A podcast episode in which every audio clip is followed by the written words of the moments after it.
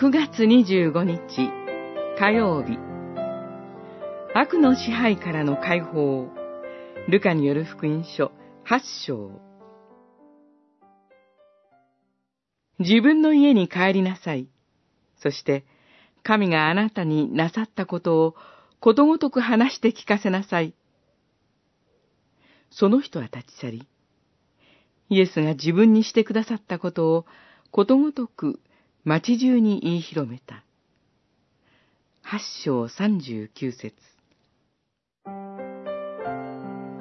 弟子たちと一緒に船に乗り、嵐の湖を越えて、ゲラサ人の地方に疲れた主イエス。そこで、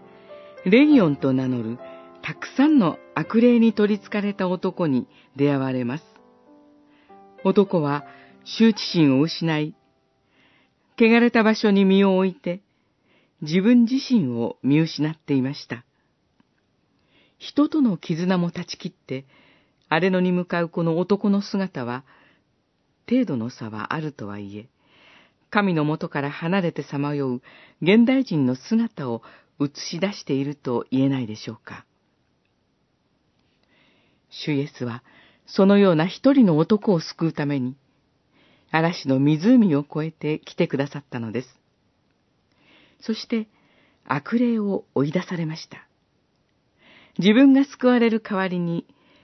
豚の群れが湖になだれ込んで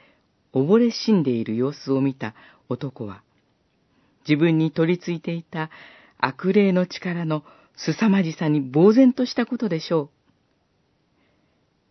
彼はその後で、主イエスの言葉に従って家に帰り、